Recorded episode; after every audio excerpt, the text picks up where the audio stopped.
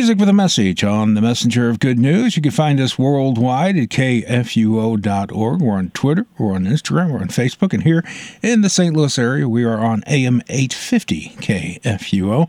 It's time now for our Moment of Faith program with Doug Nicely of Jerusalem Lutheran Church in Collinsville. Good afternoon, Doug. Good afternoon, Gary, so, and uh, good to talk to you again this week. Good to talk to you as well. And you want to talk about the Earth and All Stars. Earth and All Stars. That's the title of a song. But it's interesting that we have another song written by the same guy with the same tune that has different words. Oh, okay, that is interesting. I can't wait and to we'll, hear that. We'll get to that. We'll get to that eventually. Okay. okay. So let me tell you the story here. When Vicki and I travel to North Dakota to see Christy, John, Emma, and Ella, that would be my stepdaughter, son in law, and two granddaughters, we drive through most of southern Minnesota along the way. When we come near the Red River, we pass by the final Minnesota city, and that city is Moorhead. Moorhead has a Concordia College, as so many cities do, and I like to visit college bookstores, so we have stopped there several times you can see that the campus has buildings that were constructed in the 1950s and 1960s. I guess we we were involved in that building program in Fairview Heights, Illinois, several decades ago now, I guess. and after a while, you you get to you get to notice uh, just by the construction what time frame approximately a building is built. And so these Concordia College buildings look like 1950s and 60s. Right. Uh, we learned that a faculty member, Dr. Herbert Brokering, wrote a hymn for the dedication of one of those buildings. And the hymn is titled Earth and All Stars. Uh, the lyrics acknowledge that the earth is the Lord's and everything in them, the world and all the fullness in them.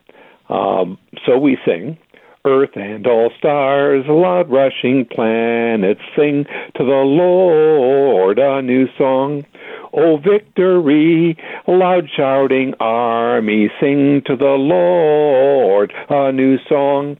For he has done marvelous things. I too will praise him with a new song. So that, that goes to Psalm 24. But you can also hear and imagine what the campus was going through during the construction. Uh, and he has one of the verses that talks about that. And that verse goes like this Engines and steel, loud pounding hammers sing to the Lord a new song. Limestone and beams, loud building workers sing to the Lord a new song. That's That- interesting. that's kind of interesting all by itself. yeah. Uh, but then we have a verse that describes what would be going on when the building uh, construction was completed. And this is how that verse goes Classrooms and labs, loud boiling test tubes sing to the Lord a new song. Athlete and band, loud cheering people sing to the Lord a new song. For he has done marvelous things. I too will praise him with a new song. You know, over the years, I've heard several pastors comment to me that there doesn't appear to be much substance to these lyrics. But on the other side, I've heard teachers commenting that this is their favorite hymn. There's no doubt that the Lord is present everywhere in our world. Right. And I guess if uh, Dr. Brokering's uh, hymn does nothing else, it establishes that point for us. Well, it's it's basically saying when you're in uh, various situations, you should sing uh, to the Lord and praise to the Lord. And I was thinking as you were singing that, I could use that all over the place. Like when I'm frustrated in traffic, I could sing stuff about traffic and then say uh, praise to the Lord, a new song. Sing to the Lord in the song, Yeah, sure. just turn it all over to God, my frustrations and everything. Maybe Dr. Brokering needed to write a, a, a hymn, uh, hymn verse like that too. Yeah. sitting in traffic, big trucks are waiting. I'm tired of sitting. Lord, yeah. new song. I love it. It's it, it's a perfect way to get rid of your frustrations. It certainly is. And uh, and and it, it's kind of interesting that uh, he kind of opened up that door for us in his little hymn. Well, for many years, my eye doctor was named Dr. Larry Brokering until Dr. Larry retired. I was also his pastor for several of those years, we sang Earth and All Stars at one of our church services, and I commented to Dr. Larry that the hymn's writer was named Herbert Brokering. And Larry replied, Do you mean Uncle Herb? Gary, Lutheranism is a small world. Yeah, we've always said that around here, especially when Joni worked for us. It seemed like everybody was related to her. Well, that's kind of like Vicky over here in in Metro East. She's she's related to, gosh, I I, sus- I suspect about half of the people in a couple of towns around here. that's just the way it works. Well, anyway, uh, he also wrote an Easter hymn uh, okay. with the same tune. And here are some of the lyrics to Alleluia, Jesus is risen. Alleluia, Jesus is risen, trumpets resounding in glorious light, splendor the Lamb, heaven forever. Oh, what a miracle God has in sight. Jesus is risen and we shall arise.